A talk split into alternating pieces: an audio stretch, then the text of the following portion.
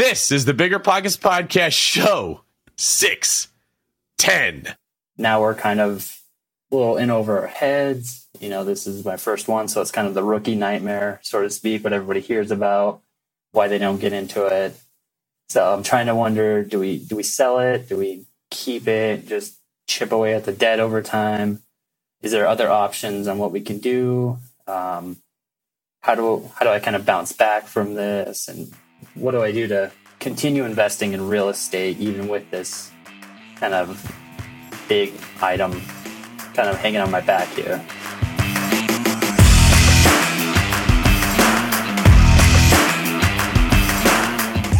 What's up, everybody? This is David Greene, and I'm your host of the Bigger Pockets Real Estate Podcast, the best real estate podcast on the planet, and also the number one most downloaded podcast. I'm here today with my buddy Henry Washington, and we have a fantastic show for everybody. In today's show, we are going to be interviewing different investors who have different questions regarding a jam that they caught themselves in, uh, direction that they're unsure to take, or just overall phobias, fears, flaws, things that worry us and stop us from moving forward. And Henry and I dive into this and help get them unstuck and send them on their way. It does kind of feel like that when you're like, oh, look at it. It's like a little squirrel that's trapped. And if I could just get his foot free, he could run off and find nuts. And we get to play that role. I love it, man. It's, it's super it's super encouraging to be able to kind of lift people up, uplift people. Um, you know, you you are an expert at um, kind of reading someone in their situation and providing them not just practical advice, but also giving them the the encouragement to to keep moving forward because you and I both know that this real estate investment journey is one that it helps mm. create not just wealthier people but better people and so I, I love the way you uplift people and kind of give them give them life to keep going man well, thank you. When you're born with a face for radio like I am, you got to find some way to compensate for that. So, I appreciate you calling out that uh, that skill of mine, man. I appreciate that. Okay, Absolutely. so uh, in today's episode, make sure you listen all the way to the end because Henry and I have a very impressive young man who calls in from another country with questions about severe long distance real estate investing, and that was very cool. Um, if you're not watching this on YouTube, I would encourage you to just switch over briefly and do so because you'll notice that I have a green background. Henry has the purple background that he always has. And together we look like a real estate Barney. So visually speaking, it's incredibly impressive. And you're going to be singing that Barney theme song in your head for the entire show.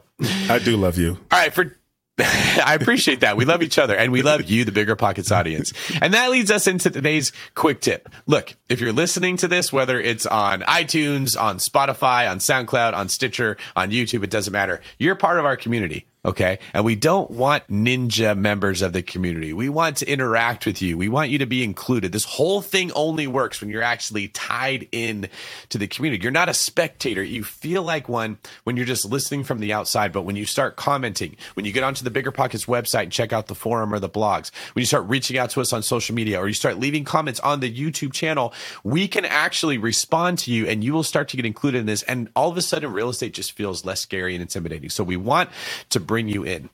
Also, when this podcast is done, if there's not another one to listen to, I would encourage you to check out Henry's show on the market. Now, Henry is part of a incredibly impressive ensemble of real estate experts. Henry, who's on the show with you?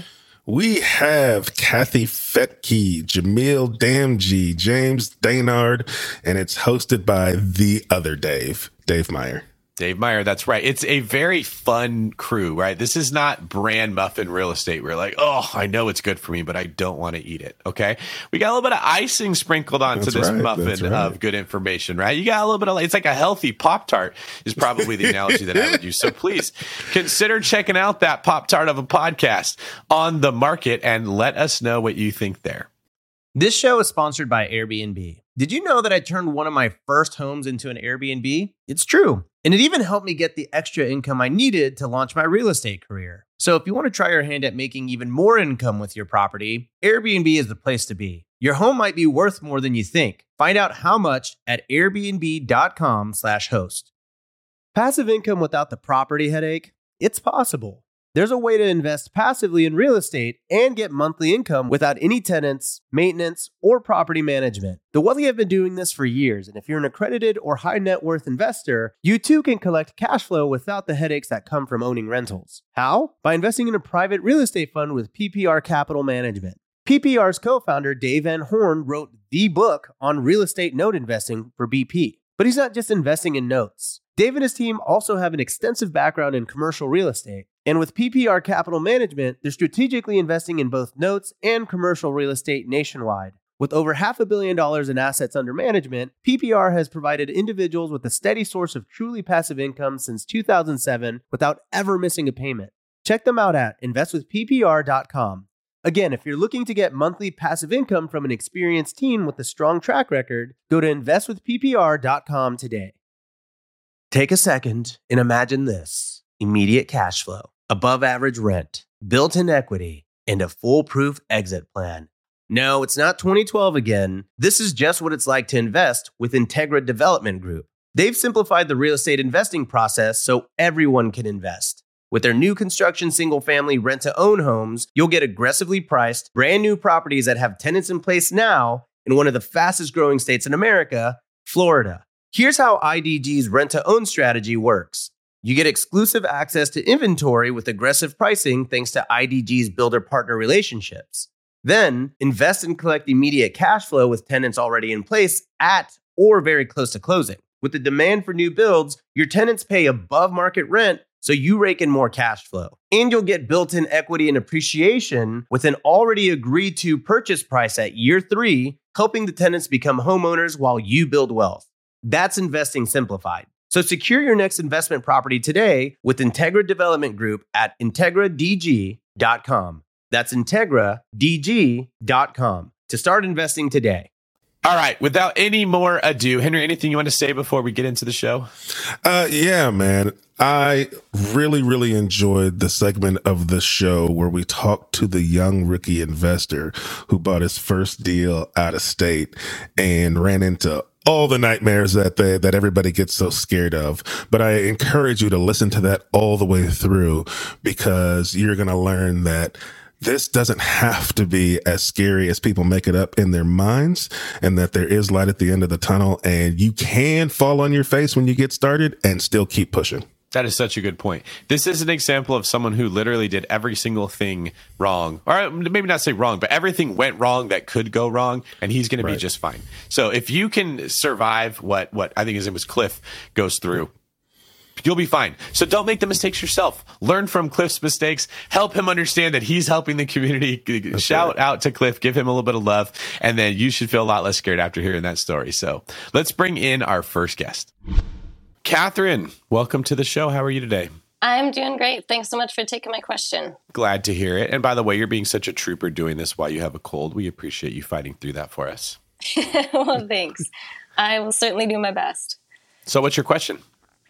All right. So, my husband and I just started real estate investing last fall. So, we've started with three new builds going up in Florida, South Florida. And those seem to be going very smoothly. Everything has been really great to work with as far as the team down there. And we expect those to be done by the end of the year. So, we did take a trip down to Florida got to meet everybody in person property management, realtor, builders, kind of everybody that's on the team down there. And we feel just really good about everybody that we're working with. And we got to talking about short term rentals. They seem very knowledgeable about just how to make those successful. They know which location to put them up in, kind of all the all the details to make those successful. So we're really interested in building one of those as well. And the thought would be that we would call it a vacation home so that we can just put 10% down. And the issue that we're running into is in with the financing because the price range we're looking at, including the land, would probably be in the range of 550,000 to 750,000. Maybe half of that would be the lot because it'll be a water lot. So what I didn't know going into this was it seems like it's unusual to try to finance land. What we're hearing from all the lenders that I've talked to so far is that we would probably need to own the land outright. So if we're talking this is a $300,000 lot, that creates an obstacle. The best that I've heard so far is that we could finance the whole thing potentially, but it would require 15% down rather than 10% down. And on a property of this value, that's another 30, 40,000 down payment. So I'm just looking for any advice, any insight you have as far as how to go about this. If you've got any ideas for us, I'd appreciate it. All right. So what I'm hearing you say is you're concerned with how to finance land. That's one thing that you're thinking about.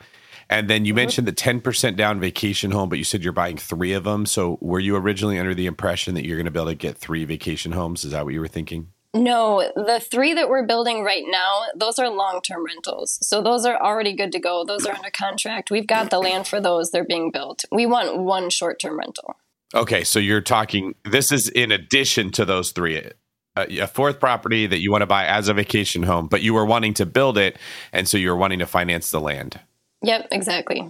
Okay. Henry, I'll let you take first shot at it. What are you thinking? Man, I was I was just gonna kick this one back to you because I've never financed land and built before. So I have bought land that had a a, a dwelling on it that we've torn down and mm-hmm. are going to go back and build. And so financing for that was a little easier. I also uh, use small local regional banks, and they don't have a problem financing land if I need it. So I can finance land and then get a construction loan to build.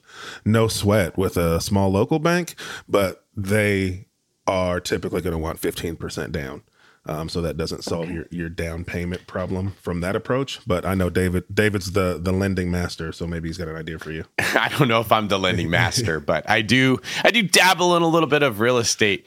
And here's what the problem with building new construction is in general. So I remember at one point, Catherine, I was just like you, where I was like, you know, screw it, the market's hot. I'm just going to build my own stuff, and it it can work. It just always sounds much better in principle than when you get into actual practice because it is a ton of headache. This is once you start trying to build something, as you probably are learning from the three that you're building. Um, if you have a good construction crew that knows how to work with a city, knows how to get permits, and you're in an area where that municipality wants to build, they make it easy for you. Many municipalities yeah. in the country are just against building more homes. I don't know. They may be even be against people making money off of real estate. So they make it incredibly difficult to be able to create new housing supply, which is a huge reason why we're in this crisis. Now, Florida, obviously, great place to go, especially South Florida. Mm-hmm. They're welcoming this. That's a great place if you're trying to pull this off. But here's what people don't recognize. Like you said, you're not going to get a 30 year fixed rate on land. No bank is going to give you that money because if you can't make the payment and they have to take it back, what do they do with it? Banks don't know how to sell land. They barely can sell a house that's on land. So they're ne- they're never going to give you those loans. There has to be some form of an improvement, and not only does there have to be an improvement, but the property has to be in livable condition or habitable conditions. That's another thing people don't realize when they go after a hardcore fixer upper needs a ton of work a bank will not give you a loan on it if you can't live in it. If it's got major foundation issues, if it's been ripped apart and gutted, you also can't get a loan on those. So the principle here is to recognize that you can only get the best loans when there is a house on the land that is in habitable condition. Now, you can still do it, but you can't do it the way that you've been describing. You can get that 10% down vacation home deal once it's finished. So you got to think about this like a BRRRR but instead of buying a fixer upper and making it worth more, you're, at, you part of your rehab process is actually building the proper the thing on the property itself right? Mm-hmm. So it's buy the land with hard money, with private money, or with your money. Just like if we were going to go buy a burn cash, you have to do it the same way. Then you're going to probably get some form of a construction loan to build the property itself. And you're going to need your contractor to have experience dealing with the city because there's going to be tons of things that pop up that you never could have anticipated. They're going to slow you down. They're going to make that loan that you took out, the hard money loan or whatever it was to buy this land, much more expensive. And then once it's finished, you can re re, uh, refinance it into a 30 year fixed rate loan. And the good news is you're going to be able to borrow 90% if it's going to be a vacation home, most likely. Okay, don't hold me to this, but most likely you're going to get 90% out of it. So it's going to be easier to hit your numbers, right? You probably will pull more money out of it than you put into it, especially with the way the value of real estate is going up in Florida right now. So hearing that, is there any questions you have that we can kind of clarify this for you? Well, one one thing I've considered up to this point, once the new builds, the three houses that are going to be long-term rentals, once those are completed, they're appreciating the models just like them that are being completed right now. They're appreciating well above what we went under contract for. So we mm-hmm. should walk into a ton of equity. Mm-hmm. So one thought would be, I think we could potentially pull out hundred thousand dollars in a cash out refinance on each of those houses, which would give us three hundred thousand. I guess my biggest concern is waiting that long. Um, and I do have some hesitation about even the building process at this point, anyway, since it's probably going to set us out a year or more mm-hmm. before it's completed. We don't know what interest rates are going to be like at that point. Question. So, are we better off just trying to find something that's on the market? I mean, because they're so hard to come by. It's easier to find land than it is to yeah. find a house. But the interest rate thing does kind of scare me, not knowing a year and a half from now, yeah. when we lock into a 30 year mortgage, what's that going to be? Yeah, so very. I don't know. Is it a good idea, bad idea to try to pull out cash once these three are completed? Yeah, my my question to you was, and you touched on it a little bit, is what why build a vacation rental versus purchased a vacation rental? Because when you're talking vacation rental numbers it's a little easier to find something on the market especially in a place like Florida where vacation rentals are popular right? Where you can probably meet similar numbers right? Is there I would I would do the math on purchasing something existing in a neighborhood where you feel like you can get great returns as a vacation rental versus going through and building and seeing what your ROI is for both. And it might make sense um, to not have to deal with the headache of building. Here's something psychological. Well, you know what? Before I go psychological, I'll go practical. When it comes to your question about borrowing the money at, if should I pull a hundred thousand out of each property? It's a good question to ask. Where I see people get this wrong is they look at how much money they put in the deal and they use that as a baseline to determine how much they should borrow against the asset. So what that means is, well, if I put 500,000 in and then I borrow 600,000, I'm over leveraged. Why are you over leveraged? Because I pulled out more than I put in. That's risky. Okay. Like they just make this assumption along those lines. And even experienced people will often think this way. I'll, I'll, hear this come out of people's mouths. The question to ask is not how much did you put in and can you borrow more? It's how much is the asset worth? Because I don't know any lender right now that's letting you borrow 100% of what it's worth. You may get 100% of what you put in, but that is not the same as being over leveraged. And then how much debt service can you uh, safely afford to take on?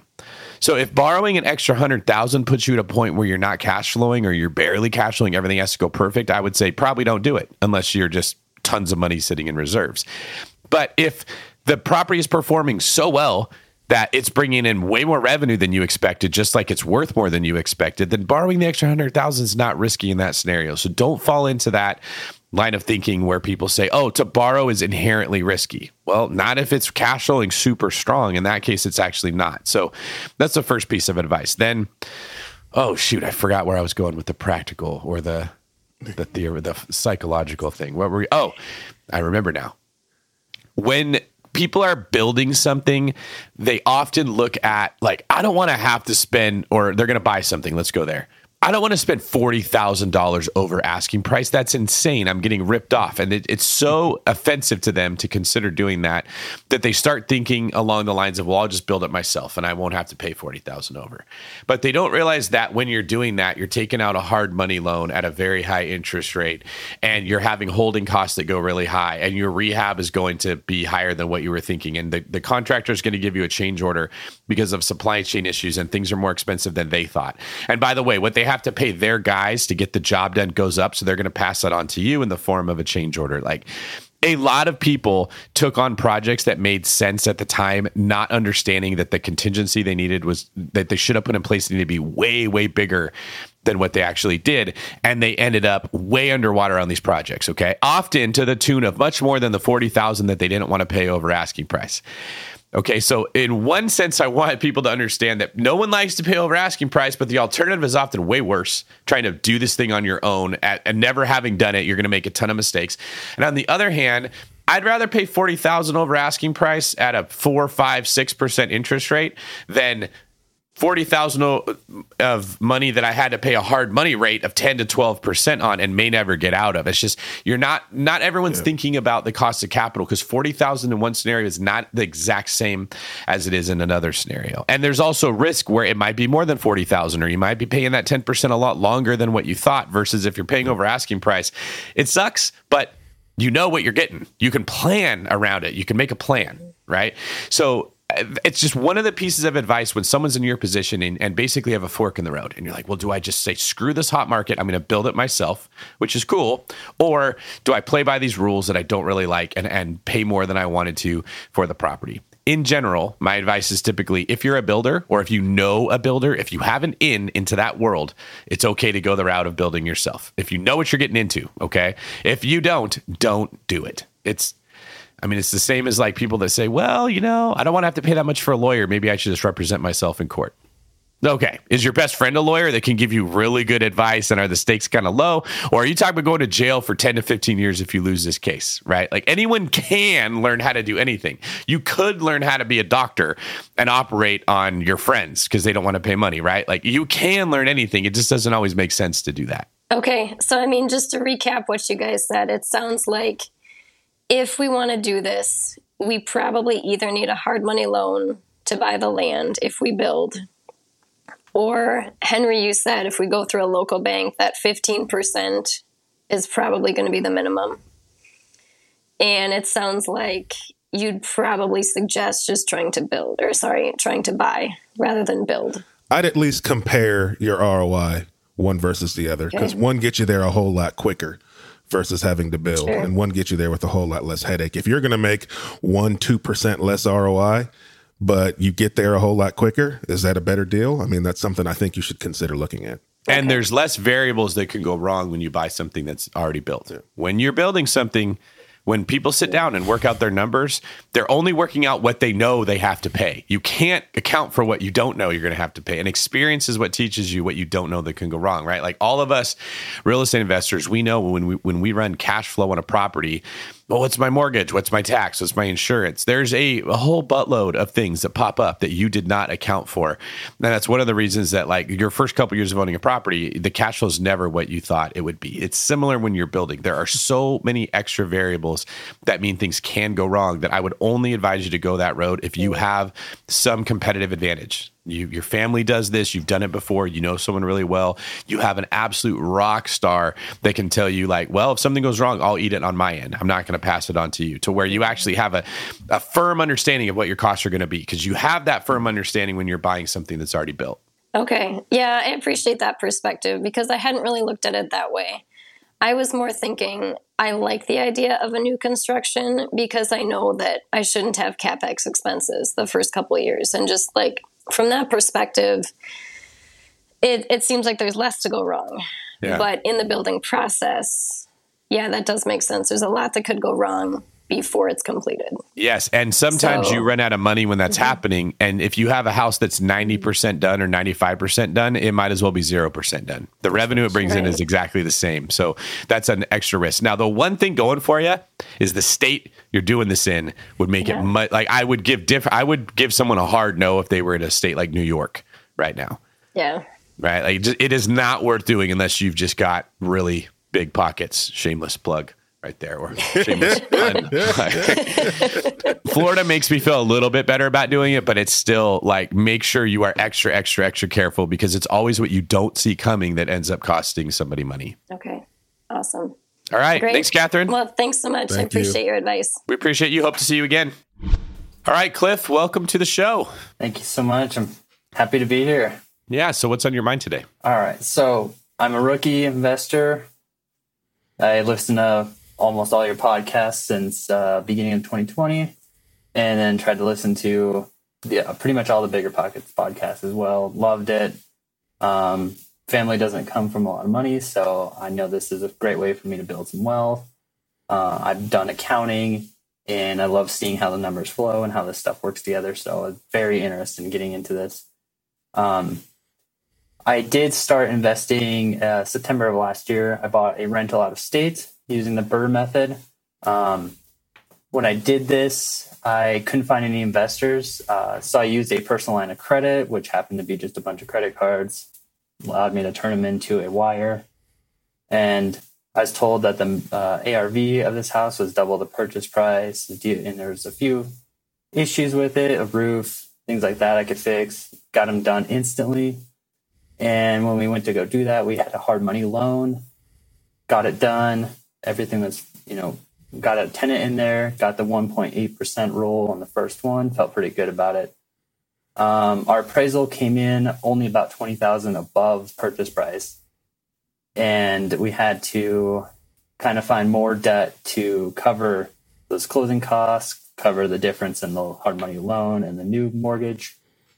And then right after that, we found out that there was actually a bunch of items that had to be fixed as well. HVAC went out, furnace went out, water heater needed to be replaced, windows were really bad. Uh, small items around the place as well. Um, I'm aware that my team needs to kind of be fixed up a little bit because we had a bunch of people walk through there. Nobody ever told me about this. Um, I was told to waive the inspection on this, kind of pay purchase price. So I wasn't expecting these items from what I was told and the videos I've seen of the house, pictures I've seen of the house as well. And um, now we're kind of a little in over our heads. You know, this is my first one, so it's kind of the rookie nightmare, so to speak, what everybody hears about, why they don't get into it. So I'm trying to wonder: do we do we sell it? Do we keep it? Just chip away at the debt over time? Is there other options on what we can do? Um, how do how do I kind of bounce back from this? And what do I do to continue investing in real estate even with this kind of big item kind of hanging on my back here? Yeah, man. So, um, where are you located and where's the property located? I'm in Denver, Colorado, um, and the property is in Ohio. In Ohio. Okay. And so let me try to under, make sure I understand. So you bought the property, you leveraged credit cards, and then to do the renovations, you used a hard money loan. So we did a hard money loan for the purchase and most of the re- renovations, um, Okay. the closing cost, and then the down payment of ten percent was due on the credit cards. Okay. And, And, then the refinance, we had to do the difference between the two loans and the new closing cost on the credit card as well. okay. So what are you on the hook for now? And Uh, it's about fifty thousand and what in the credit prop- cards. and the property appraised for 20 grand over what you purchased it for. Correct. And how much have you put into repairs so far? Um, out of pocket for cash, it's been about seven, and then um, it was about sixteen or seventeen on the hard money loan. Okay. So you're not much over purchase and asking price all in right now. Um, purchase was ninety. We have the closing costs So- and everything would be about fifty. That Yep. And how how much more do you have to go renovation wise in a dollar amount? in a dollar amount? Um, I think about twelve. Um, being very conservative. 12,000? Yes. Okay. And the property, what is it anticipated to rent for? Uh, sixteen fifty. 1650, you'll be all in at you'll be all in at what? 150, 140? Yeah, about 150, I think. So you'll be all in at 150. It's going to rent for 1650. Um, those aren't terrible numbers. They're not great numbers, right? But it's not terrible numbers. Now, if you're if you're getting 1650 and if you can get the property done, um, um, so if you can find the money, the other 16 you need to finish, the 12 that you need to finish the property, will that 1600 cover your debt service? Like, will you be able to pay back your loans? in a timely fashion? Um, we'll be able to pay for the mortgage and all that kind of stuff that goes associated with that. For the debt, the credit cards and other stuff, it we have to put money into it. After all the items for the rental, it's we get some money to pay off those credit cards, but then we have to put more in. Right. Okay. So I was just trying to get a sense of what are all the numbers? Like, what's everything mean once once it's all said and done, right? And so, mm-hmm. um, like I said, uh, you're you're you're not looking at terrible numbers, but you still have debt service to pay back, right? And you're probably going to have to come out of your pocket to do that. So if I were in your shoes, before I look to liquidate, I would probably be looking at: is there another method that might bring me some more cash flow, right? Can I do uh, short term rentals, maybe for you know traveling nurses or you know, or Airbnb. I don't know the neighborhood that this in. It may not be a, a, realistic solution for you, but I would look at those options before I thought of before I looked to just completely dump the property. Because even selling the property, you're still going to be left holding a bag of something that you need to pay back, right? And so either either option leaves you having to pay something. And so I would try to go with the option that still leaves me the asset because cash flow isn't the only benefit to owning real estate obviously you're going to get some debt pay down from your tenant. You're going to get tax benefits um, from owning the property.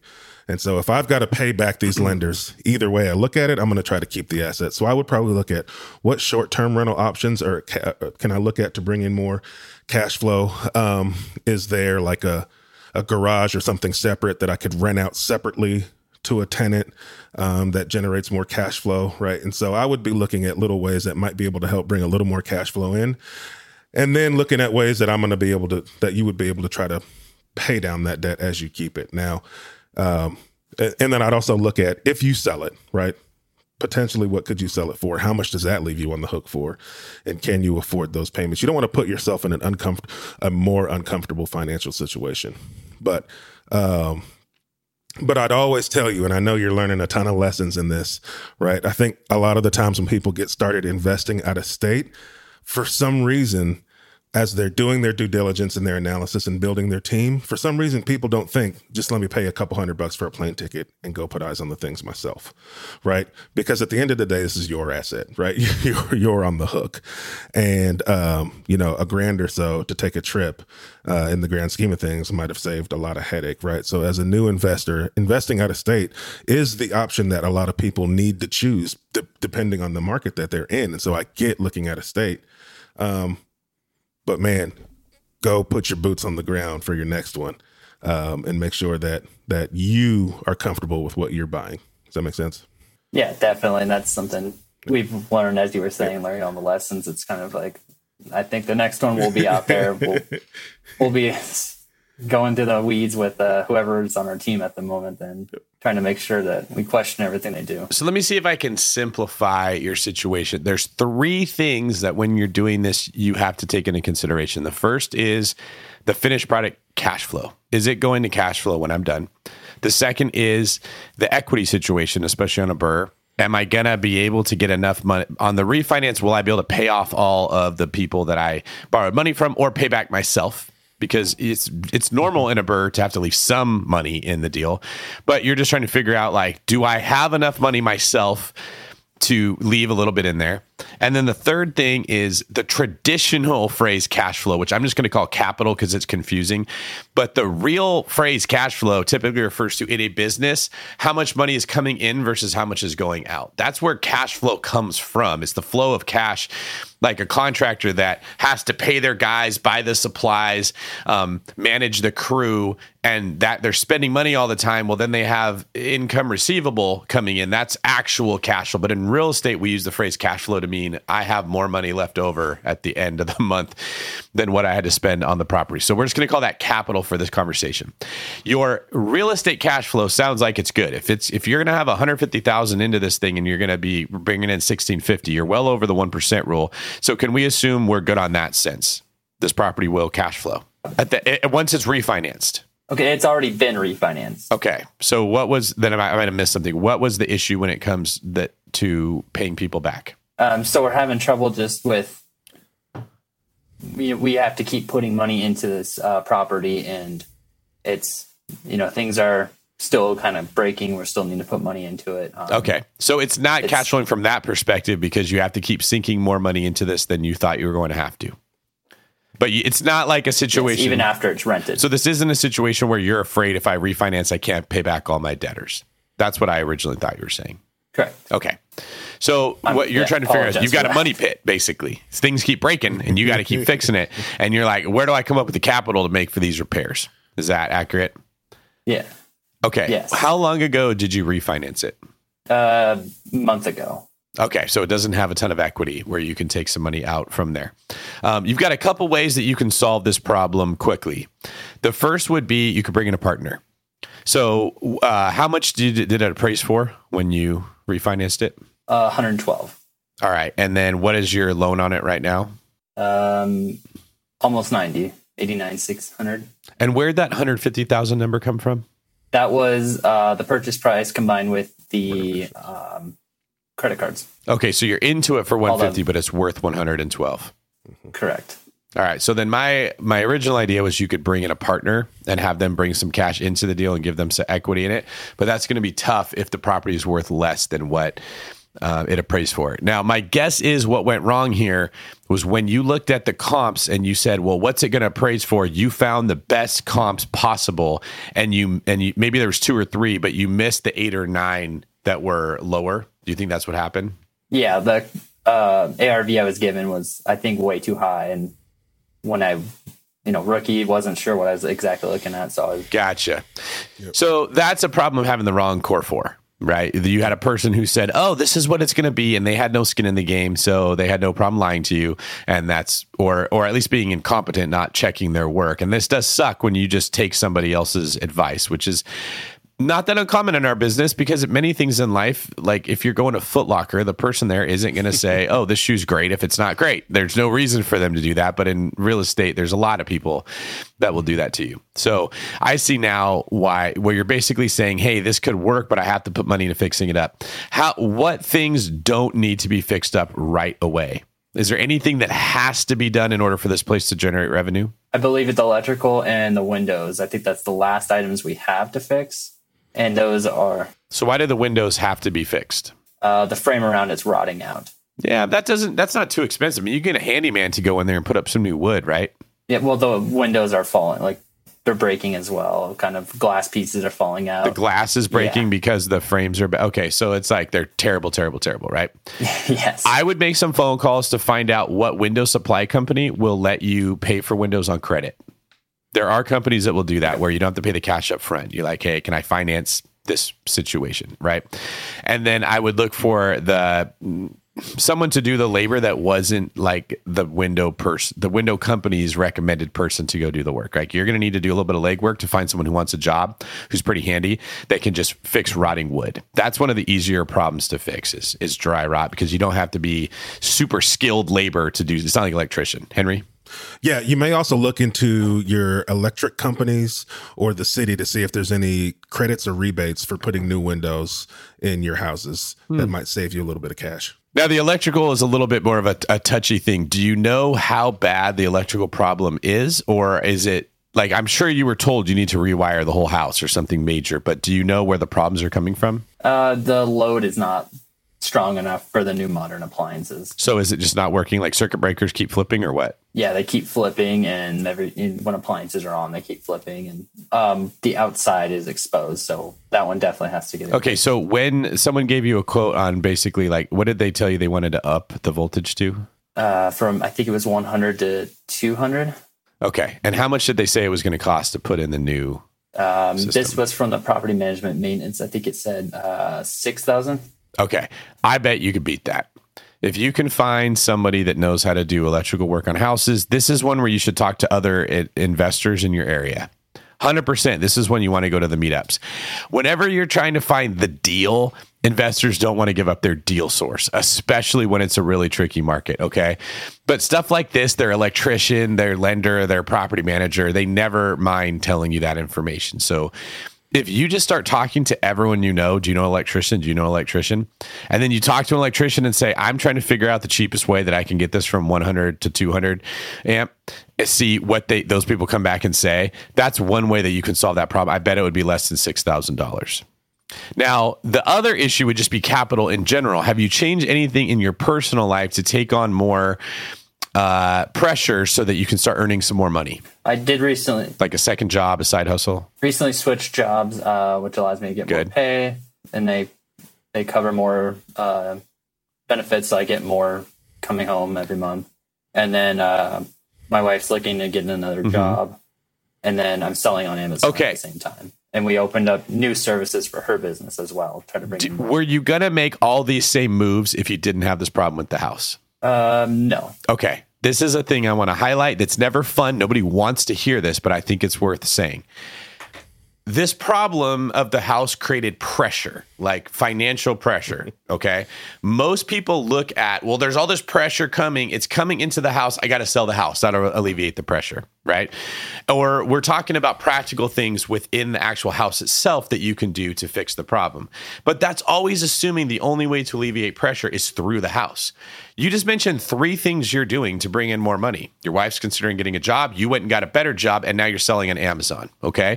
Selling on Amazon is going to teach you skills that you didn't have before. It's going to teach you a lot about business. Even if you don't make money right away, it's going to make you a better person. Definitely going to make you a better business person, gain you some knowledge, help you get out of your comfort zone. Let you, you're going to have more confidence and more boldness coming out of this because you did that. That is a good thing. Stepping up your own job. Probably, I don't know this, but I would guess, Cliff, something that you've been kicking around for a couple years. I really need to get a better job. I'm not really happy where I'm at. I know I could be doing more. I know I could be making more, but there wasn't enough pressure. You were comfortable. Now this house situation happens, bit of a debacle. You feel that pressure. What do you know? You went and got yourself a raise. That's a form of cash flow too. it comes from more than just the house, right? And then maybe like you and your wife were talking and she didn't want to go to work, or I don't know how that situation worked with you guys, but that pressure definitely got her in a situation where she's going to go to work. And that could be really good for her in a lot of ways too, right? It might help with just her own confidence. Now she's contributing and she's learning new things and she's going to understand your situation better because she's back in the workforce. And maybe your wife ends up doing the same thing where she gets raises and you end up making more from that than the house even made you. I just want to highlight that these things don't exist in compartmentalized little modules. Like I've got my work and I've got my house and I've got my relationship. They are all connected. Okay. So by taking a swing, which you did, and you admit you made some mistakes, which is okay because everyone does, those mistakes created pressure that helped benefit you in other areas of your life. Right. And then the stronger version of you and your wife that you become from this will affect your real estate investing too. You'll make better decisions. You'll screen people better. Maybe part of the reason that you trusted the ARVs you got that weren't good, where you just didn't like conflict at the time. You're like, ah, I just don't want to tell this person they're full of it. Right. Well, so after doing what you're doing over here, maybe conflict isn't as scary and it makes you better. So uh, this is why we say if you stick with it, this is how people get better. It just always happens in ways you can't predict. And so it doesn't get talked about. I love it, David. That's a phenomenal point. Um, I, I just love the way you sum that up because, uh, Cliff, think about this, right? So David said it, I said it. You know, if you're all in at 150, even though it's worth 112, it's renting for 1650. Those are decent numbers, right? So like, you don't feel too bad about that. But with every test comes a testimony. And now you've got these lessons that you've learned. And you said it when you first started talking to us, you said, Hey, I've kind of, you know, I hit this rookie nightmare. And instead of folding, you're on here asking questions, getting information, trying to figure out. Cause my, what I, what I hear is you want to keep the house. So you're here trying to learn how do I keep this so that I can continue investing in real estate? That mindset alone is powerful because a lot of people would have did just what David talked about at the beginning and say, "Hey, this house created pressure. I'm getting rid of the house. Real estate investment's terrible. I knew it. I shouldn't have done it." Right? And so now you're going to learn. You've learned a ton of lessons. You've made yourself a better person. Sounds like your wife is improving as well. So your whole family dynamics improving. Plus, you've still got this asset. And yeah, it's a headache, and I get it. Like when you got a property that's kicking your butt, man. Every time you get an email about it or something, your stomach turns just because you're like, I just, I just, I can't, I don't want to. I get it but it's making you a better person. It's making you a better investor.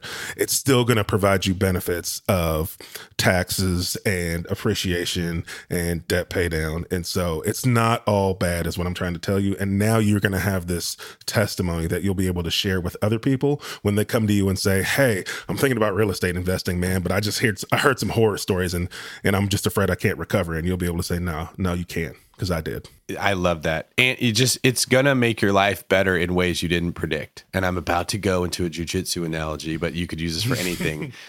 right? Like there's a guy in my jujitsu class who's in his mid 40s, maybe upper 40s, um, he's been a corporate guy. He flies around the country. I think he works for Safeway or something. He's kind of pretty high up in the company. And I think he looks at the different places where they want to open a location. And he's involved in making the decision if they should or shouldn't, or what type of Safeway they should open. Kind of high level stuff, right? So he shows up at jujitsu when he's terrible, just a complete spaz. Probably didn't play, maybe he's played sports when he was really young. Definitely no martial arts. And he's been going every single day, like insane, man. He goes probably five times as often as I do. And he lost 30 or 40 pounds in a couple months, right? He's in really good shape now. Now, he did not join jujitsu to lose weight. He did it to learn a martial art. But in doing that, he realized I need to lose weight if I want to be better. And now he has the benefit of losing weight. He also has a little bit more confidence than he had before. He said his relationship with his wife is better. So, what you see is when you do hard stuff like this, that pressure leaks into other areas of your life. And if you handle it positively, it will make things better. So I don't look at this like you screwed up, you shouldn't be investing. I look at this like this was like those, what are those paddles called when you put it onto somebody? The um, A, they shock them clear. You know what I'm talking Oh, about? that, yeah, yeah, yeah, yeah. AED, yes. AED that that kind of did this to your business life in a sense. Like that shock does not feel good when you have it, but boom, it gets things beating, it gets a pulse going, and now you're making progress again. So do not be discouraged by this. You cannot be discouraged by this. You you did an out of state BRRRR as your first deal ever. You just lined up the risk factors and all of them went wrong and it exploded in your face and now you're working your way through it. But you're not going to make those same mistakes again and you're actually going to come out of this better than you were before. So I appreciate your boldness and your courage in coming on the show to talk about this. Um, I know if you stick with this, we're going to see you again in five years. You're going to have multiple properties. You're going to be doing really well. You're going to hit a groove. You're going to have a lot of confidence. You're going to be a completely different person than where you were right now. That's what I'm looking forward to. All right. Awesome, man. Thanks, Cliff. Appreciate you, man. Thank you guys. This show is sponsored by Airbnb. Did you know that a long time ago, before I ever started my real estate business, I turned one of my first primary residences into an Airbnb? And that's the extra income that I needed from Airbnb that gave me the confidence to go out and work for myself and eventually quit my nine to five job. And now I have dozens of Airbnbs all over the country. I've even partnered up with the old David Greene on a recent property in Scottsdale to take our portfolio to the next level. And of course, we host it on Airbnb. But you don't need to be a full time real estate investor to start on Airbnb. As a matter of fact, I was self managing 10 properties while working my nine to five job, so I know anybody can do it. Think about it this way you're looking for extra income and going on a vacation. Wouldn't it be great to rent out your space and let your property pay for itself while you're gone? I did this one time. I pitched my wife and my roommate, because we were house hacking, on the idea of renting out our home, and it paid for all of our expenses on a trip to Mexico City. So go and give it a try. It might just change your life, just like it did mine. And I really do mean that. Your home might be worth more than you think. Find out how much at airbnb.com/slash host. You're ready to open a business bank account for your new property. You know what that means? Coordinating a time between you, your co founders, and your bank consultant, waiting at the branch, or waiting for hours on the support line. Who has time for that? With Relay, you can open a business bank account for your property 100% online from anywhere. Create up to 20 accounts to organize money by property or by categories like expenses, taxes, or investments. Effortlessly collaborate with role specific access. That means giving your cleaner a debit card for cleaning supplies or your accountant read only access to your transactions. Own multiple businesses? Relay lets you open unlimited accounts and access them all from one centralized login. Okay, I'm just, I'm going off script here. That is cool. It's annoying that I have to log into 10 business accounts with my current bank. So go sign up for RelayFi because that's a, that's a feature that I like. No monthly fees or minimums, and it takes just 10 minutes to sign up. Head on over to relayfi.com slash biggerpockets for stress-free banking. You can join me because I'm heading on over there right now. I'm heading on over to R-E-L-A-Y-F-I dot com slash biggerpockets. Relay is a financial technology company, not a bank. Banking services provided by Thread Bank, member FDIC. The Relay Visa debit card is issued by Thread Bank pursuant to a license from Visa USA Inc. and may be used everywhere Visa debit cards are accepted. You're trying to close on your next rental, so why is your insurance company dragging its feet? With long lead times and never ending paper forms, it's no wonder it takes forever to finally get a policy. Modern investors deserve better. They deserve steadily.com. At steadily.com, you'll get fast, affordable landlord insurance available online 24 7 in just a few clicks. You can even get next day coverage, which takes just minutes, by the way, to obtain. And you can do it all from your phone. Steadily was founded by landlords who created insurance products tailored to the unique needs of this industry. It's their sole focus, and that's why landlords nationwide consistently rate them 4.8 out of 5 stars. So whether you've got a single family, short term, or multifamily portfolio, steadily.com can secure the best coverage at the best price to protect your properties. Discover how Steadily can save you both time and money on your rental property insurance. Visit steadily.com for a commitment free quote tailored to your needs today. All right, Karen, welcome to the Bigger Pockets podcast. It's nice to have you here. Thank you. Nice to be here. Um, first, I guess I need to start by saying that um, I've spent my entire career making money for institutional and private commercial real estate investors. And here I am approaching retirement, and I realize I don't have any investments for myself to make retirement actually last. So, my question to you is how can someone start and quickly scale when there's not 10, 15 years to go about accumulating? All right. Well, here's where I'll start with that. In one sense, you feel like you're behind the eight ball because of your age. You're like, well, I don't have a ton of time to let real estate work for me and naturally appreciate. And as we've talked about before, that's the that's the easiest way to make wealth in real estate. Just buy it early and wait. That's one of the reasons we tell people to, to get started early. But in another area, you're way ahead of everyone else. You're probably not thinking about it. And that's knowledge and experience. And I don't mean experience based on your age. I mean experience based on how this industry works. Because, like you said, you've been making money for people for years in this space. Okay. So imagine you've got some 25 year old that, that time's on their side and you're looking at them like, man, they could just buy a house and wait and buy retirement. They'd be set. But that, that 25 year old has the knowledge and the experience and the skill set that's going to cause them to move at like two miles an hour in this industry. Well, you may be behind in that sense, but you're going to be running at 90 miles an hour compared to them. You're going to make, you know how to talk to people, you know who to talk to, you know what strings have to be pulled, you know.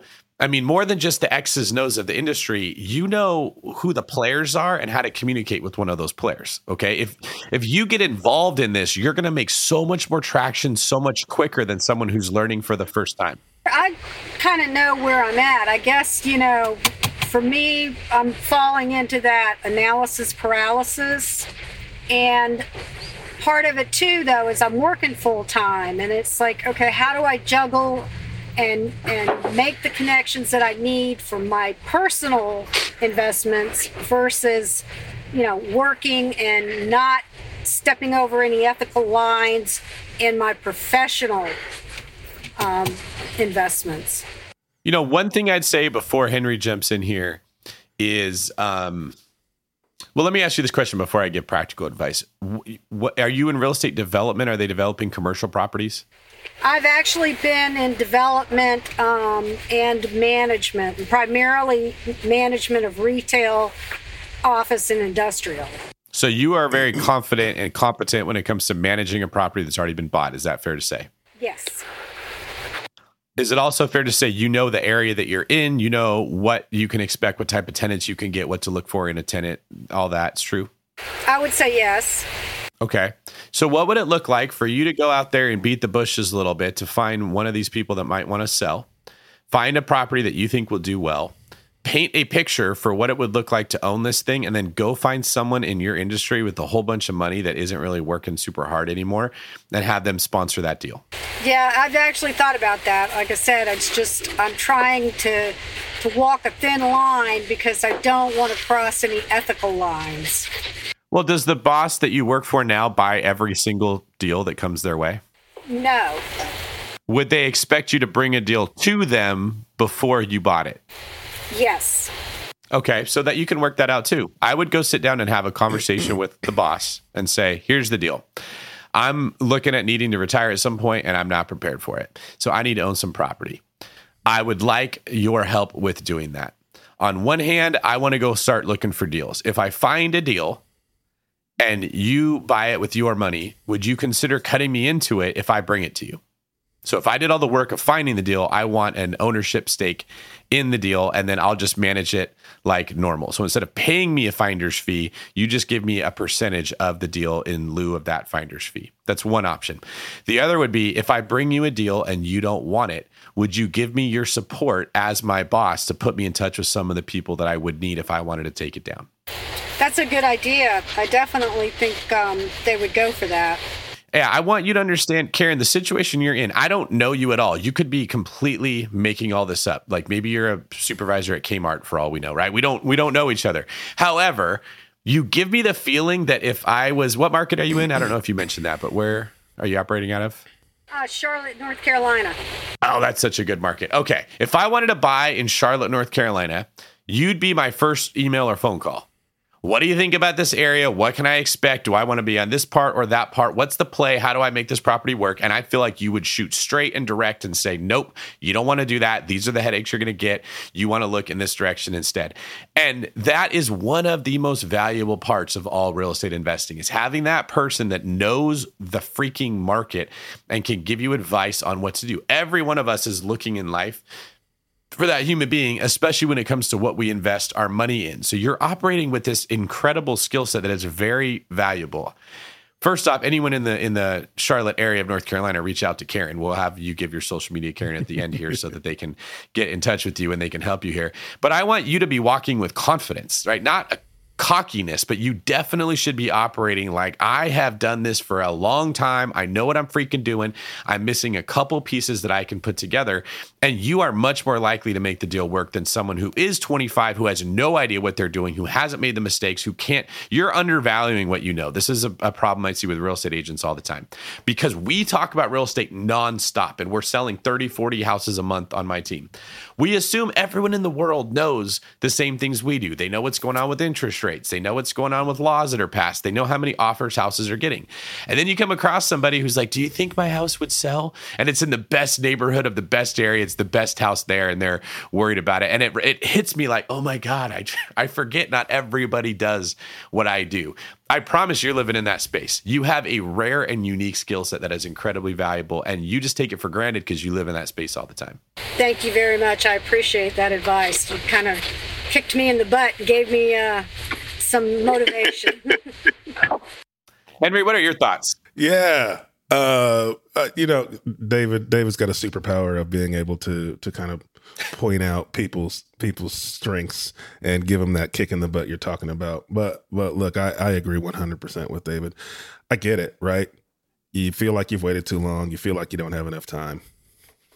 Who cares, right? Because what matters is now you've realized it, and now you want to do something about it, right? And so that that situation has created uh, motivation within you, motivation to really take off and create a better life. And so, and create create the retirement that you want. And so, great. Now we all know that. We know that you've waited. Okay, so what? Now you're ready to take action. And I'll tell you, you can build wealth in a, in a, in in I don't want to say a short amount of time, but you can grow and scale. You know, I've only been doing this for four years you know, and I've got 65, 70 doors, right? Now, am I saying you need to buy 70 doors in the next, you know, four years? No, absolutely not. Um, but, you know, to go full Brandon Turner, everybody has a superpower. And your superpower is that you've been in in and around real estate for your entire career. And something tells me you're really good at your job. So you've now got the relationships, as David said, to get everything done. You've got like you've got what's what what ones what some people consider the hard part, right? It sounds to me like you can have a conversation and you can find the funding you need. It sounds to me like you know exactly what to invest in in your market, where to invest in it, and the kinds of returns that you're going to get. I heard you say you're in analysis paralysis, but based on your experience, it doesn't sound like it. It sounds like you know exactly what you should pay and where and why you should pay it and what you're going to get out of it from a tenant perspective. And so all the the, the the main problems with real estate are finding the deal, funding the deal, right? And then managing the deal. And you already do the third, right? So it's just a matter of leveraging the superpowers that you have, right? And making the decision, putting the past behind you. Who cares what you didn't do in the past? It's already gone. If you just make the decision in your mind and say, I am going to buy my first property within the next you know, three months, six months, 12 months, whatever that realistic time frame is for you, if you say that in your head over and over again, if you write it down five times a day, you will start to see opportunities. These aren't opportunities that weren't there before. They're just opportunities that your brain will now be opened up to seeing. And then you'll be able to say, you know what? There's that there's that one deal that we looked at a couple of months ago and we never did anything with it. You know what? I'm going to grab that. I'm going to bring it to my boss. I'm going to tell him the situation and i'm going to see if we can get something done with that. These opportunities are there for you and you've got the relationships to get them done. All you really have to do is put the past behind you make that mindset shift that i am going to get a property under contract within the next you know 30 60 90 days whatever that goal is for you and say that to yourself every day, you'll be surprised how many opportunities you're going to start to see or realize how many opportunities that you've already seen in the past that you can bring back. Thank you, Henry. That that's really encouraging. And yeah, my goal is to try to have my first purchase by the end of this year. So I'll just do like you suggest and remind myself I'm going to guess there's going to be two psychological hurdles that are going to hold you back. The first is your relationship with your boss. You're clearly a loyal person. You don't want to step on toes. You mentioned not wanting to cross any ethical bounds, but you haven't told us what specifics of that might be, which tells me there might not be actual ethical bounds, but you're just such a loyal person that your conscience is like, oh, be very careful, right? So I'm going to give you some advice on how to navigate the relationship with him or uh, her. I don't know. I'm assuming your boss is a guy there. I don't know if you said that or not. But uh, the other one would be you getting word out that you're looking to buy a property. There's going to be a psychological hurdle there. You're going to feel like an imposter. You're like, why am I talking to these people? And then it might even feel like you're cheating on your boss to be looking at these other people. So here's let's start with the boss because I am a boss, so I can speak from this perspective because I'm also an employee. So I see both sides of it. Your boss is going to be upset if you poach their database. So if you're going to the people whose properties you're currently managing and you say, "Hey, do you want to sell it to me?" That's directly competing with your boss and that would be overstepping bounds that would not be appropriate. That's what all of us bosses are worried about, right? I don't want one of the agents on my team to go to my friend and be like, "Hey, you're my client now. You're not David's client anymore." That's not cool. I do want the agent on my team to go to someone I've never met before and use everything that I taught them to get a client for the company. Okay. It's very, very simple. People can understand this thing uh, don't play in someone else's database. They've already done hard work to build that. They've trusted you by giving you access to that ba- database, right? You're not going to take advantage of them by being lazy.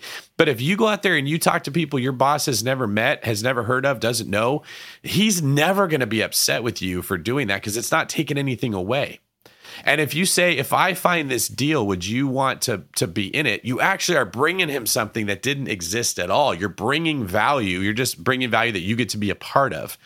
Is that clicking? Does that kind of make sense to see that perspective? Yeah, it does. It does because I guess, you know, from the ethical standpoint what I was referring to was existing investors that my company is is involved with and that I manage for. That would not be cool. Okay. So imagine an admin on my on the David Greene team who helps get our clients' listings ready to go on the market that starts going to those sellers and saying, Hey, I just got licensed. Can I sell your house instead of David? Totally not cool. Right. That would be going you going to an existing investor and your boss would be furious because he's paying you and trusting you to do a, a role in that transaction. Now, if that a listing assistant took the confidence they had from working on all of our clients' deals and the knowledge I gave them and the experience that they accumulated selling hundreds and hundreds of houses. And they started going to places where I don't go and meeting people I don't know and sharing the stuff I did and bringing business into our into our team. I would love them. I'd kiss their feet. I would do everything I could to support that person. So if you sit down and have this talk with the boss and say, "Hey, I'm not going to stop doing what I'm doing. I just want to do more." Can I can I work on the sales side? Can I go look for some more deals for us to manage? And if I find it, I would expect you to make me a part of it. I don't see your boss saying no. That doesn't make any sense. I wouldn't turn down one of the listing no, I don't like money. on my team. yeah, exactly. Like, hey, David, I got a listing. What? You're supposed to only be working my listings. It's like, oh, that's awesome, right? Now, the other psychological hurdle I think that you're going to have is just going to be the in this analogy I'm painting here, the listing assistant being nervous about going to talk to people about them selling the house. That's the reality. That's why they don't do it. Is that scary? What if they ask a question I don't know the answer to? What if I sound stupid? What right? Like I'm comfortable just working David's listing, so I don't want to step out of my comfort zone. That is definitely going to be a challenge you're going to have to face. And you've done things the same way for a long time, so that trench is a little bit deeper. So like Henry said, you have to be purposeful about doing this. You have to tell yourself this is what I'm going to do. My advice is that if I was you, I would get a list of all the people that own the type of properties that you would want to own. And I would start calling them and I would just say, Hey, are you super thrilled with your current management? Because I'm a property manager. And if you don't love the manager you have, I'd like to sit down and talk and see if we could be a better fit, maybe save you some money or maybe do a better job. Start the relationship there. Okay. If he's like, nope, I'm super happy with my management, that's awesome. I'm also looking to buy property. Is there any chance you're interested in selling the one you have? Mm, no, I'm happy. But if something better came along, maybe, right? Start a conversation there. But if you're, if you don't want to cold call someone and be like, do you want to sell your house? Use that intro of, well, I'm a property manager. Are you interested in new management to break the ice? Then get a feel for, well, what would make you want to sell? Well, I might want to retire in a couple years. I don't know if I want to, I might be wanting to sell it then, or actually, I want to buy something bigger. I might need to sell this in 1031 into it, right? And now you're sort of like, well, what if I helped find you a bigger property? Would you let me manage the bigger property? Now your boss is happy because you just brought an account in. And would you let me buy the one you have so you could 1031 to the bigger one? Now the seller's happy because you just helped them accomplish his goal. You got a piece of the house that you're trying to buy and you get to manage the new one. You're happy because you won in two ways. That is the approach I'd recommend taking. Boom. That was phenomenal advice. Yes, it was. That really hit home. Thank you. Well, that's why you called us. So I appreciate that, Karen. Make sure that you do this again. We want to see you in the future and we want to hear how things are going. Okay. Well, thank you very much, guys. Thanks, Karen. Thank you. Good luck. Hi, David. Hi, Henry. Um, nice to meet you. Uh, I'm from France. I live in France, just about a kilometer away from the German border. And so my question is, as I'm an 18 year old boy from France, and so a foreign citizen, how may I partner with my grandpa to, to, to invest in, in Texas to, to perform a BRRRR deal? As we are on a very long distance, as you know, it's more than a 10 hour flight. And as you, as you, David, as you're an expert, uh, as you're an expert about um, long, long distance in investing, as you, you wrote about a, a book about it, and how may I just can build my core four and like find, a great contractor, a great agent, a property manager, as well as a lender. And also we are considering like hire, hiring a, a hard money lender because we don't necessarily have all the cash we need to, to buy uh, a, a, duplex because we're just seeking for uh, a, a 100,000 or 150,000 dollar deal and also, we are planning on starting an LLC because that's something that most lenders uh, require as we're for foreigners. And so, my precise question is should we do it or should I try maybe being on site and just fly there for a couple of days or weeks? Or should I maybe it on my local market, which is France? But um, unfortunately, it's just not as great as the U.S. market because in, because there are not as many as many deals as we we'd like to see. And should I look for MLS deals or maybe off-market deals with an agent? And should my grandpa take the loans on his behalf, or as the or at least as the primary investor because he holds the cash? And also, how can we just do it without a FICO score because we're foreigners with like French bank accounts? and because that's something that most lenders uh, I've reached out to have already uh, actually told me that uh, I might need one. All right. Well, shoot, man, you've clearly read the entire long distance real estate book. Your English is fantastic. It's hard to believe you're only 18. I see why your grandfather trusts you with his money. You seem like a special kid. Um, Thank you very much. That being said, what I'm just going to shoot straight with you. Is it Loic? Is that how you pronounce it? Loic? Yes, that's right. Loic.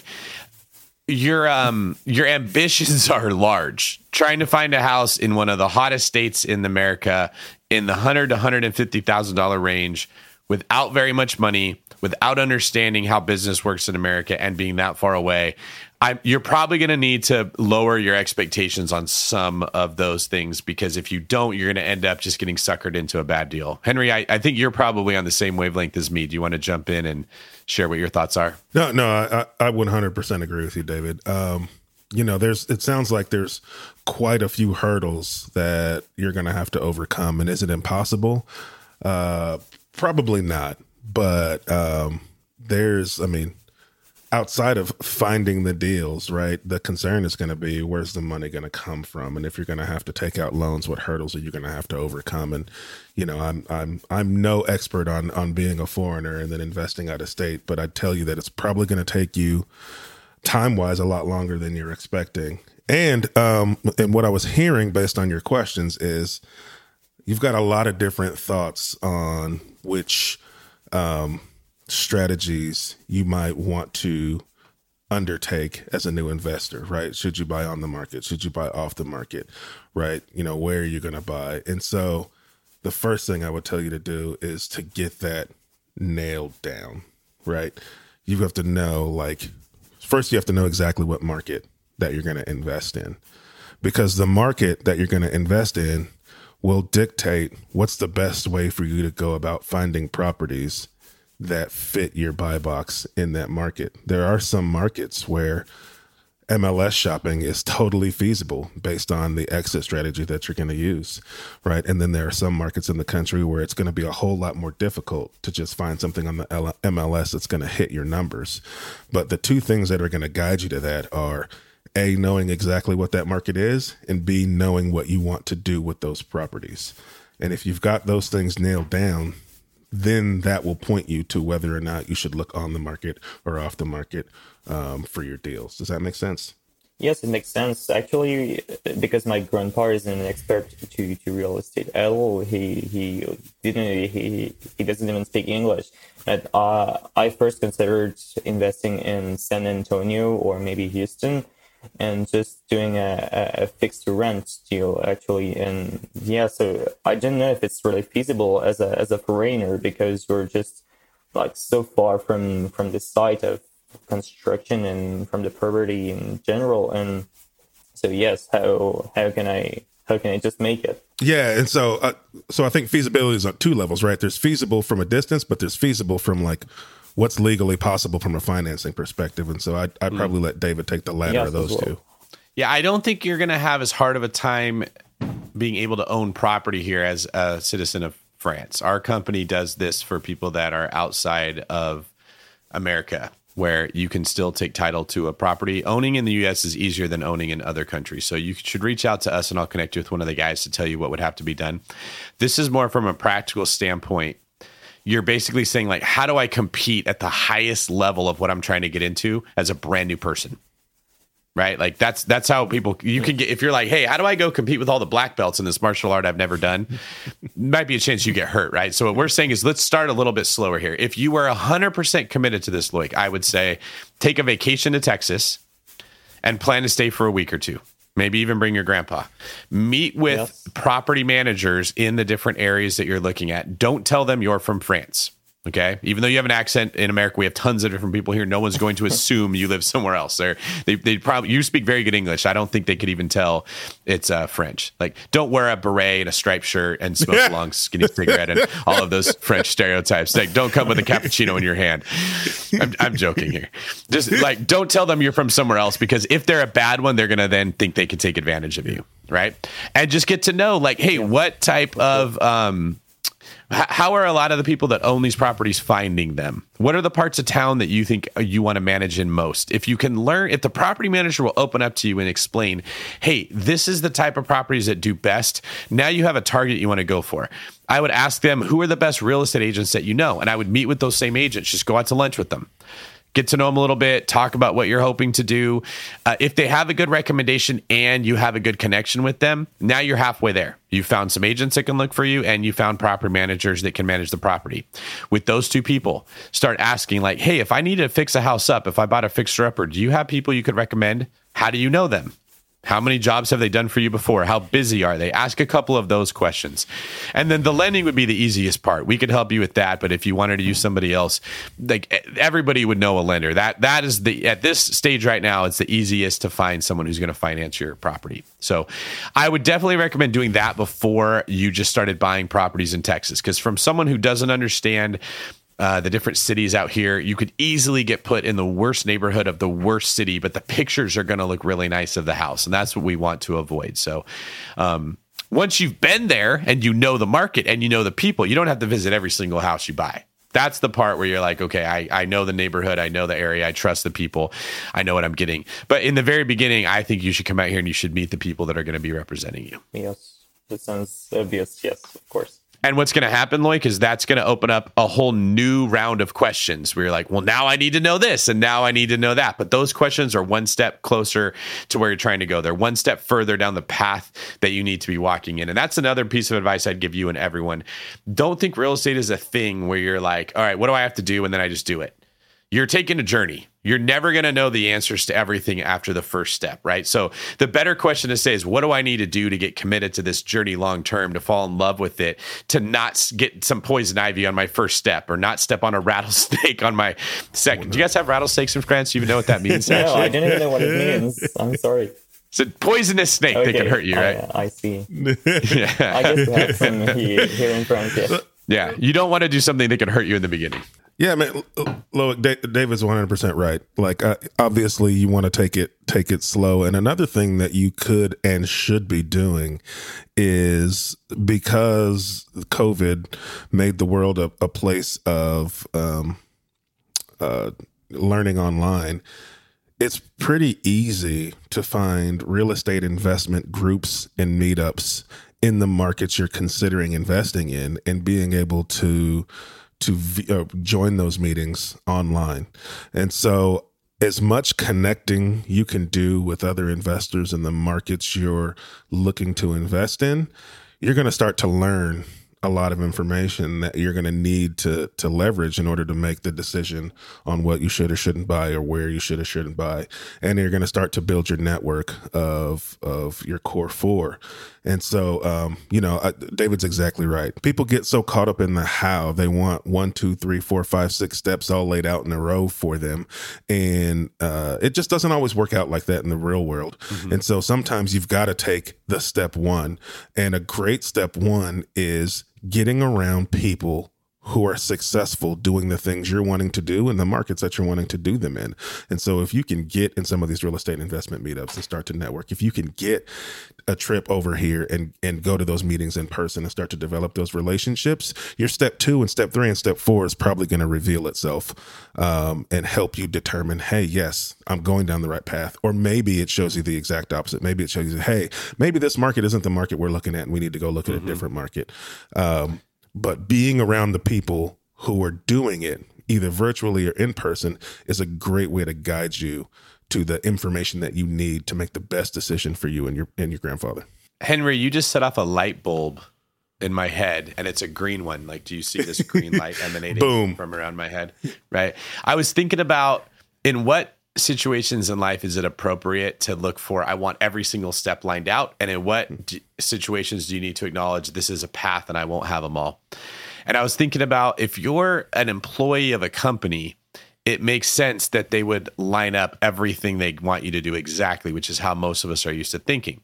But if you're going to become an owner of a company, there's no way you can have any idea how that will work out. Like the owner's job is to take chaos and problems and things that go wrong and turn them into find a solution and then delegate that solution to someone else in the form of very easy steps to do right? So like Uh, when I started looking for a jujitsu gym, I was in the ownership mindset. I went to different places. I watched how they did stuff.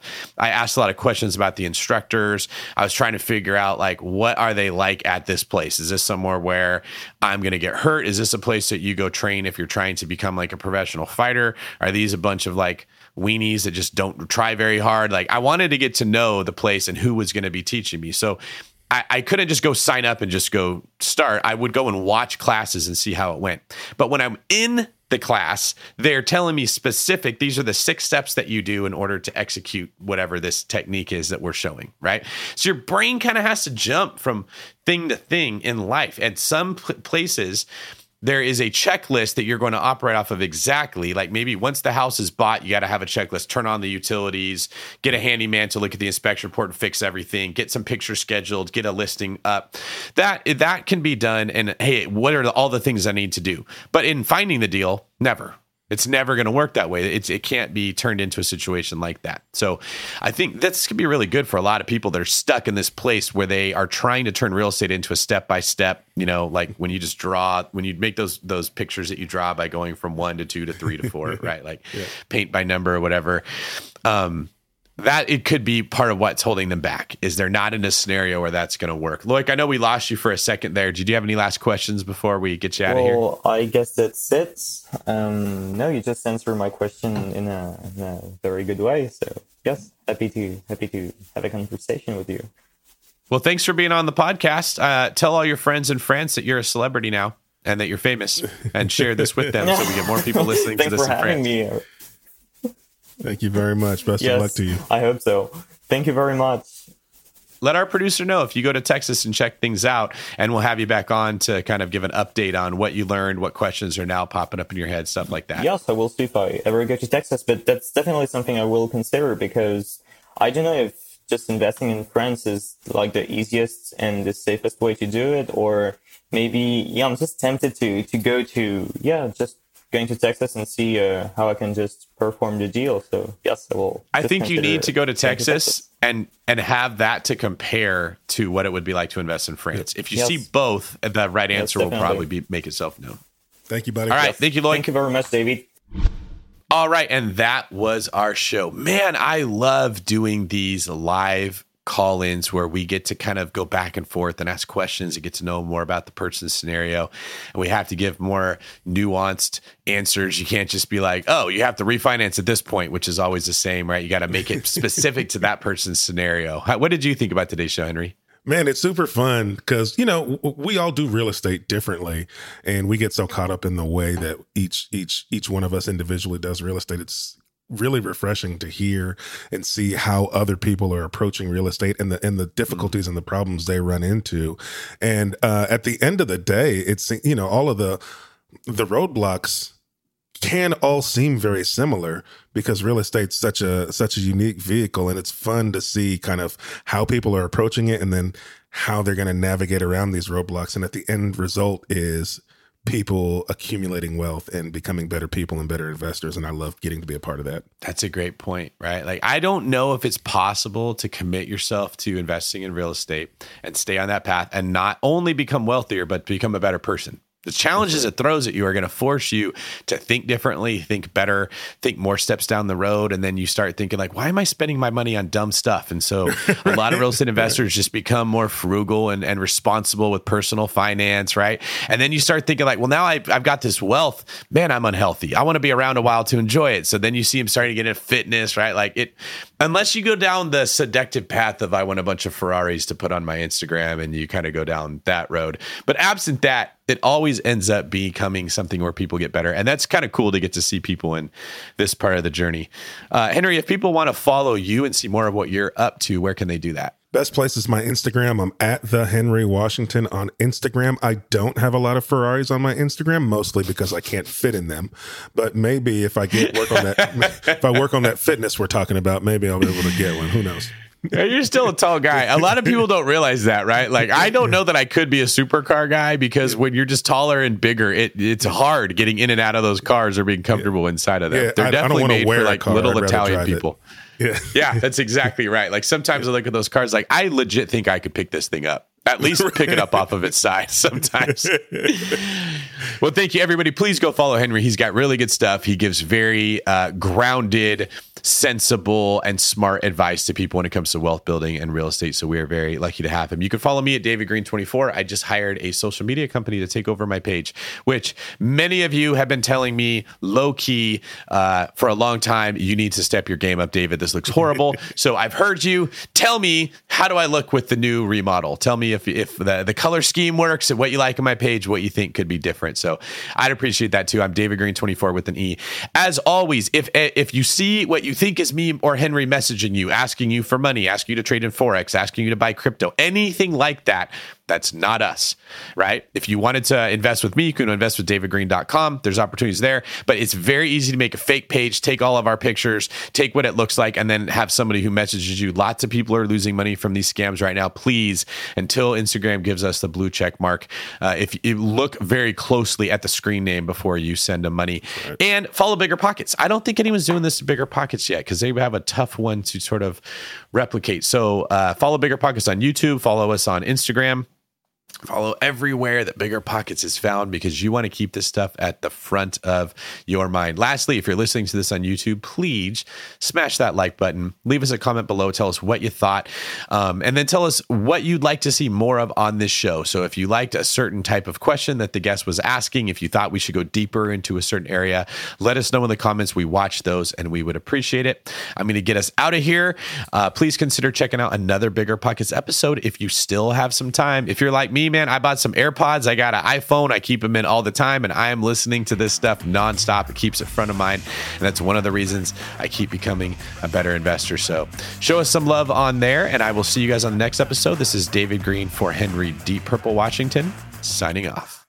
The market is changing, and finding your way can be tricky. Rates shift, headlines whirl, but your goal hasn't changed. You want financial freedom, and the best investors know it's not about timing the market, it's about time in the market. If you're ready to get into the real estate investing game or take your game to the next level, finding an investor friendly agent is your next step. With Bigger Pockets Agent Finder, you can find the right agent in minutes. Just head to biggerpockets.com slash deals and enter a few details about what and where you want to buy, and bam! Instantly match with an investor friendly agent who fits the bill. These local market experts can help you navigate the neighborhoods, analyze the numbers, and take action with confidence once and for all. This free resource is only available at biggerpockets.com slash deals. Get an agent, get the deal, and get closer to financial freedom at biggerpockets.com slash deals. That's biggerpockets.com slash deals to find your investor-friendly agent today. The content of this podcast is for informational purposes only. Past performance is not indicative of future results, and all hosts and participant opinions are their own. Investment in any asset, real estate included, involves risk. Use your best judgment and consult with qualified advisors before investing. Only risk capital you can afford to lose. Bigger Pockets LLC disclaims all liability for direct, indirect, consequential, or other damages arising from reliance upon information presented in this podcast.